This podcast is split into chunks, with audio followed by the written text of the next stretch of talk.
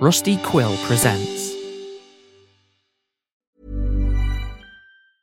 Many of us have those stubborn pounds that seem impossible to lose, no matter how good we eat or how hard we work out. My solution is PlushCare. PlushCare is a leading telehealth provider with doctors who are there for you day and night to partner with you in your weight loss journey. They can prescribe FDA-approved weight loss medications like Wegovy and Zepbound for those who qualify. Plus, they accept most insurance plans. To get started, visit plushcare.com slash weight loss. That's plushcare.com slash weight loss.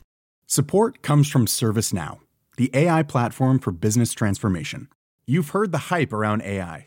The truth is, AI is only as powerful as the platform it's built into.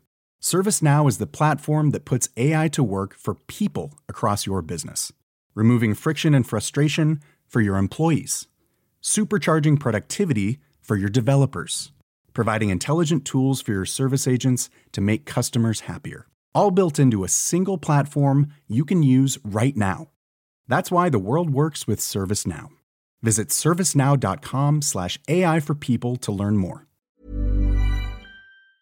Hey everyone. The album, Woebegone Music from the Podcast Season 1, is out now. 18 songs from the first season, remixed, remastered, reimagined. You can get it for $5 at woebegonepod.bandcamp.com or for free if you're a $5 a month patron.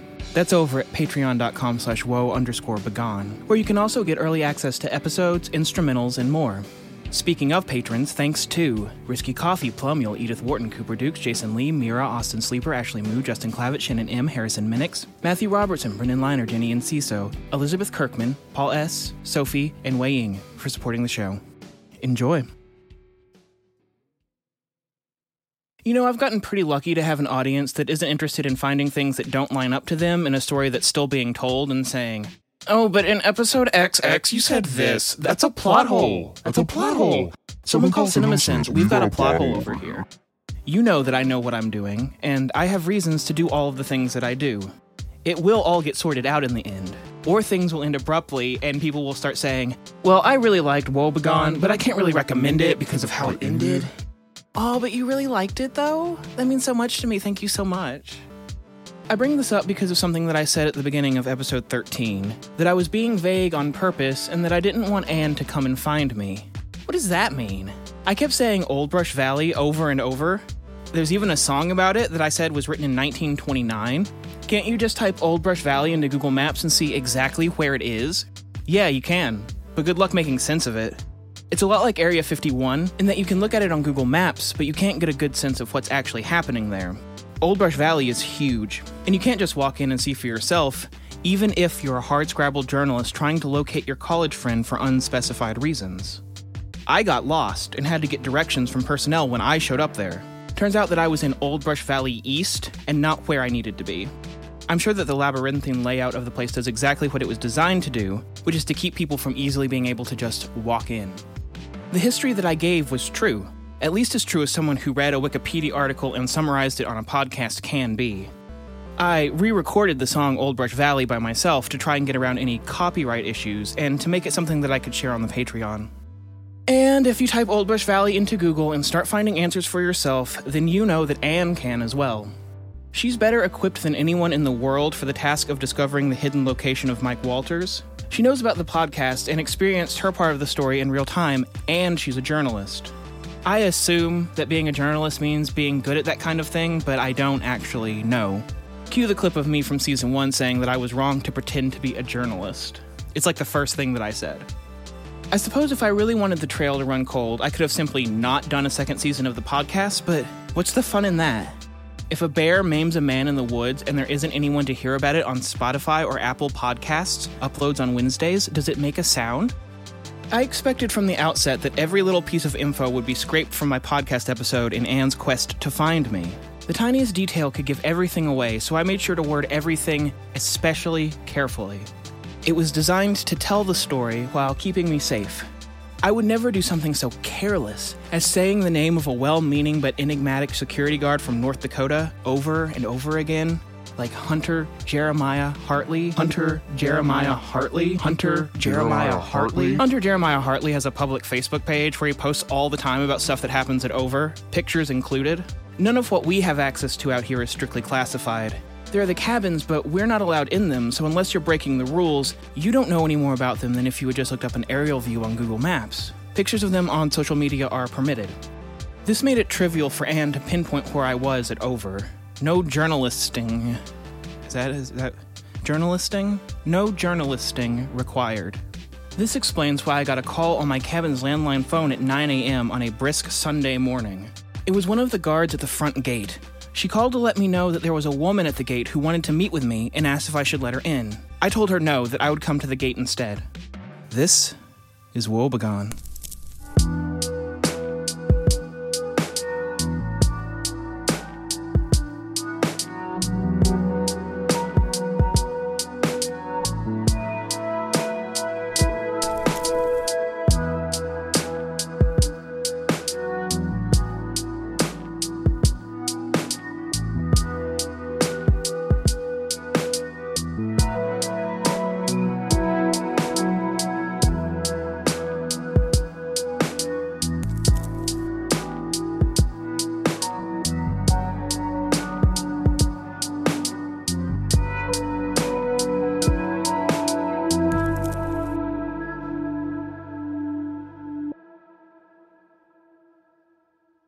Woebegone is a story all about how my life got flipped turned upside down, so I'd like to take a minute, just sit right there, and I'll tell you a story about a town called Old Brush Valley Energy and Resources Employee Residential Facilities Incorporated Zone. The story starts back at episode 1, so go back and listen to that if you haven't yet. I'm sure that there's some confusion regarding the structure of the game and how it pertains to the situation between me and Anne. That's because things got profoundly tangled up at the end of the first season, and I never got them successfully untangled. But I have no reason to believe that I'm no longer playing a game. Ryan made it clear to me that I was still playing when I met him, and the situation doesn't seem like it's changed from there. At some point, I stopped playing a game and started being a hostage. Game is just the word that I've become accustomed to using to describe this hostage situation. The game did not stop just because I relocated, and the events I'm experiencing are different now. Anne still wants to complete the fourth challenge in order to progress. There are other players playing Woebegone across various challenges and in myriad places. There could even be other people at Over playing the game that I haven't even met yet. This isn't just Mike's quirky nature adventures, this is Woebegone. I'm not going to do the joke where the intro song comes back in when I say that, I don't want to wear it out. As far as rules go, the game runners have repeatedly refused to elucidate how they work vis a vis what I am now calling the Anne paradox.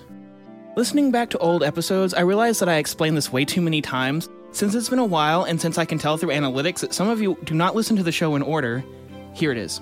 Anne's prize for the first Woebegone challenge was that I was brought back to life. The fourth challenge is to kill your prize. If you underperform relative to your other players, your Woebegone game ends and you lose your prize. If Anne loses, I die. If I don't let Anne kill me, then I'm.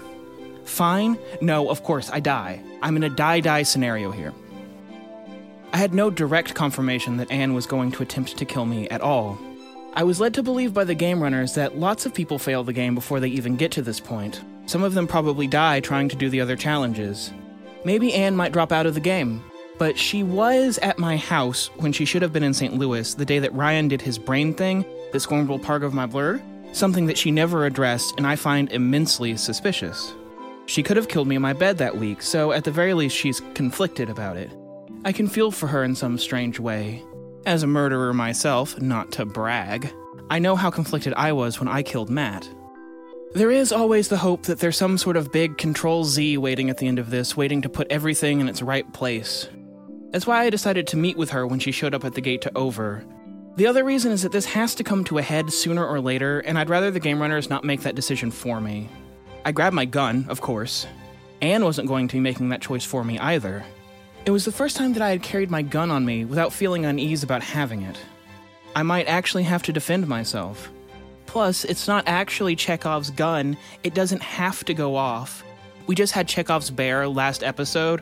What are the odds of those things being so close to one another, huh? Waiting at the gate for me, Anne had a sunny disposition for someone who was possibly conspiring to murder her friend. It was all smiles. Still, I was just as smooth as I always am, which is incredibly. Anne, hi, what are you doing here? I said from the other side of the gate.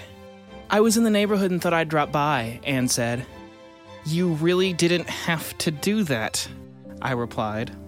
Can you let me in? The security lady said that all guests must be accompanied inside by an employee. No, no, let me come to you, I said. There's a cute little diner right around the bend back there that I've been meaning to go to, and we can talk about what you've been up to for the last month. I needed to get her somewhere public, but not within earshot of Over. She nodded, and I came out on the other side of the gate. We ordered breakfast. I know that I eat biscuits and gravy for breakfast nearly every day at Over, but I love biscuits and gravy more than I love my own family. And if I were going to have a last meal, it was going to be biscuits and gravy. The gravy was too thin, but that's okay. I forgive them. You were surprisingly easy to find, Mike. Your coworkers seem really nice, though, at least from what I can tell on social media, she said with a smirk. Too pure for this world, some of them, I said. One of them. Do you know why I came here today? she asked. You can't kill me in front of all these people, and I'm not going anywhere alone with you, I said. I haven't decided where I've landed on your fourth challenge yet, but I am going to decide for myself what the best course of action is. They issued me a gun, and I have it with me, Anne. If you're going to wipe me off the map, I might as well take you out in the process. I've already died before, and I didn't much care for it. I am averse to doing so again. You've come to a place with the tightest security that I have ever seen. A place that employs me and disappears people regularly. We're safer to discuss this stuff here, but I bet even here has a few over personnel that would rip you to shreds if you tried anything funny. At least if I decide to pull the trigger, I won't have to worry about what comes next. You do, so what are you going to fucking do, Anne? I had worked myself up into quite the frothing rage over the course of my monologue. I didn't even know that was inside of me. Anne just smiled a demure smile. Why, Mike, she said, you have me all wrong. Of course, I didn't come here to kill you. All this time you've been on the run from me, there hasn't been anyone chasing you. If you had just talked to me, you wouldn't have had to live in fear all this time. You don't have the whole story. To me, that sounded exactly like something a murderer would say, so I stayed tense. Then tell me why you're here, then, I said. Well, for starters, it did not take me a month to find you, she said. I basically found you by the time you were saying, and don't come find me on your podcast. You did a bad job of covering your tracks, almost like you couldn't decide whether or not you wanted to be found. Maybe you thought it was inevitable. Maybe you felt guilty and self destructive after killing Matt. I don't know. But it was trivial to find you and plan a visit. You might work for a top secret facility, but you yourself are not top secret. It was trivial to get you to let me through the gate. My ears perked up. Excuse me? So you don't remember anything at all, then? Not even meeting me at the front gate? She asked. I have no clue what you're talking about, I said. I know, she said. I'm just trying to lay the story out for you. I could skip to the consequences, but I want to make sure that you know everything that I know by the end of this, and you'll have a lot of questions if I don't tell the whole story. It was one of your first days on the job. You were still getting the hang of things and meeting everybody in the valley. You told me about Hunter and Marissa, I think her name was. Once I got your guard down, I mean. You even let me inside the gate. You told me that you thought you would be safer inside than outside, funnily enough. I wonder what made you choose the opposite this time if you don't remember that time. They wouldn't let me have a weapon in there, but they'll let me have whatever I want in this crappy restaurant. You seemed resigned. You told me that the jig was up and that you just wanted whatever was happening to happen already. You had just been mauled by a bear, and you hadn't fully recovered yet, and I think the pain was getting to you, and probably the painkillers too. You showed me your back. I didn't think it would freak me out, but I did the second challenge too. I have to think about that anytime I see raw flesh like that. I can't watch good horror movies anymore. John Carpenter is off the table. We talked for hours in your cabin. You told me about your new friends and about killing Matt. You told me about the real bear and the guy Marissa thought was a bear, we talked about the Woebegone prize paradox and how it made everything you did seem futile. The tone of the conversation vacillated between graphic and sad and funny so quickly. I think that combination is what you do so well, Mike. You made me laugh five minutes before you handed me your service weapon and I shot you in the head. Record scratch sound effect. Do what now? I killed you, Mike. I completed the fourth challenge, Anne said. And you're sure that you actually did this? I asked. Stupid question. She nodded. I shot you in the head in your cabin, calmly walked out of Old Brush Valley, got in my car, and drove home, she said. And yet I am living, I replied. I've noticed, she said. I knew that you were alive again when the podcast feed updated. You told me that you hadn't even started recording episode 15 yet. The last joke you ever told me was, well, at least I don't have to edit the breaths out of that episode now. I don't want to think about what this means, I said. God damn it. Could it mean anything else? she asked. Not that I can think of, I said. You're somebody's prize, Mike, but you're not my prize anymore, Anne said. I don't like the implications of that, I said. It should buy you some time, at least. I was at the end of my rope. You knew it, I knew it. That's why you let me kill you in the first place. You didn't see any other way out except to trust me to figure out how to bring you back later. But when it was you, I knew it was you, I said. I have no idea who could have done it this time. It could be someone that knew about Woebegone and knew that I was playing, or it could be someone that was sad that I died and stumbled on the game that way. It could even be someone that was upset that there wasn't going to be a new episode of the podcast. They could be prepared to go the distance with it, or they could back out at Challenge 2 and erase me all over again. And of course, there's what happens when they get to Challenge 4. God damn it. If someone cared enough to use this dangerous technology to bring you back to life, why would they not tell you that they had done so? she asked. Maybe so that I'm not constantly looking over my shoulder for them. Maybe so I never see them coming when it's time to complete the fourth challenge. Maybe they saw that I've already died twice playing Woebegone and they assume that I'll be easy to kill when the fourth challenge comes. None of it looks very good for me, I said. There's no one you suspect? she asked. Who could it even be? Matt's dead. It can't be you. Cannonball and Ryan wouldn't do it because that's not what they're interested in, I said. Well, Over is a hotbed of Woebegone activity, right? She said. At least that's why you think they put you there. Is there anybody you've met that could be a culprit? I haven't even met that many people, unfortunately. Over does a good job of spreading everyone out. I think this is on purpose to keep too many people from coming together and piecing too much of the puzzle together. Chance and Shadow, no way. Their dispositions are too well adjusted, honestly, to get involved in Woebegone, unless I've radically misjudged them. They wouldn't bring me back because they miss me. They do the adult thing and mourn me and move on, I said. And the others? she asked. Well, Marissa was being strange about the bear from the moment that I met her, and then she shot a guy under the auspices that she thought that he was a bear. That could have all been a fabrication, I guess, so she could be playing Woebegone, but if she is, I couldn't be her prize because she shot the bear before you completed your fourth challenge. If that was part of the game, that means she was already playing. That guy could have been her fourth challenge, I said. And Hunter, she asked. Hunter. So nice and so strange. It's like there's two of him sometimes, which does seem like woebegonery. There could really be two of him.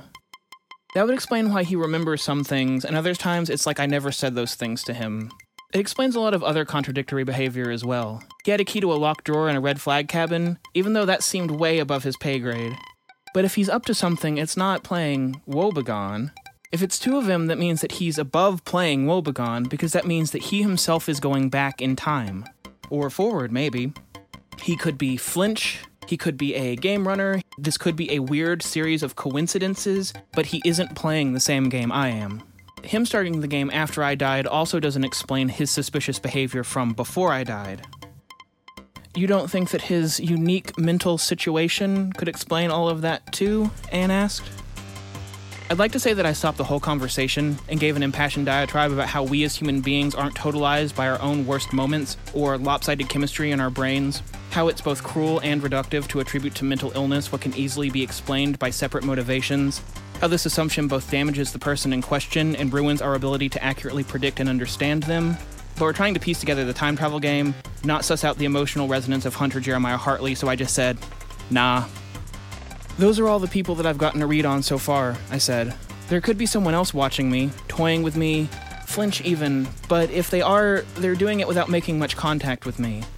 Someone disappeared the bear that wasn't the game runners, but no one's reached out to me in a way that indicates that they're playing the game or are involved in it in any way. Keeping that sort of thing under wraps does seem in character for Over, though.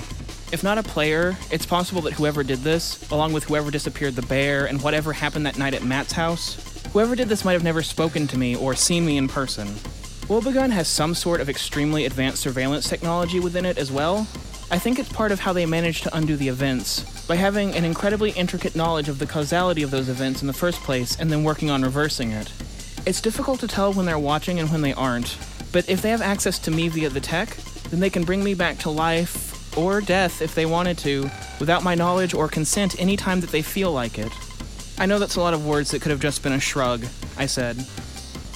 The worst part of putting all this together isn't that the threads don't connect up to make a clear and logical story. That's true of any story if you dig deep enough into it, Anne said. The real problem is that there doesn't seem to need to be an objective set of events that are linear through time. If they can change the past, then the order of things doesn't matter. And we don't know everyone who can change the past or what they want, I added. The biscuits and gravy were long finished. Anne and I sat there with just our coffees, with the staff side eyeing us for taking up a booth for so long without ordering more food. I would definitely be giving a larger tip than normal out of guilt. So, if you finish the fourth challenge, what are you doing now? Are you coming to work at Over? I asked. No, they have different plans for me. I've put in an application doing a different job at a different classified facility, she said. That's too bad, I said. Not only because it would have been nice to have a confidant inside of Old Brush Valley, but also if there's another facility that they're sending people to, it might mean that Flinch isn't here. Or there could be multiple computers. But getting to the bottom of this won't be as easy as figuring out what lies at the dark core of Old Brush Valley. I think if it were that easy, then someone smarter than you would have figured it out already, Anne joked. I think it was a joke. Hey, I get to say that on my podcast, but you don't, I said. If you include it, it will be you saying it, Anne said. Damn. Maybe I am dumb. Serious talk devolved into small talk, and then we went our separate ways. I offered to let Anne inside the gate, but she said that she had other stuff to attend to.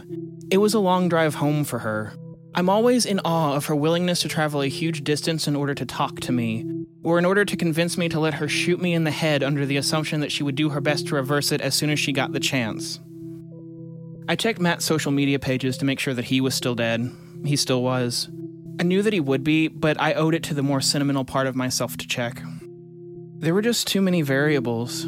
Anne and I thought out a ton of different possible explanations, but I could sit and speculate all day at what might have happened. People in the future being able to influence events in the past creates a literally infinite number of possibilities that hinge on things that may or may not have even happened yet.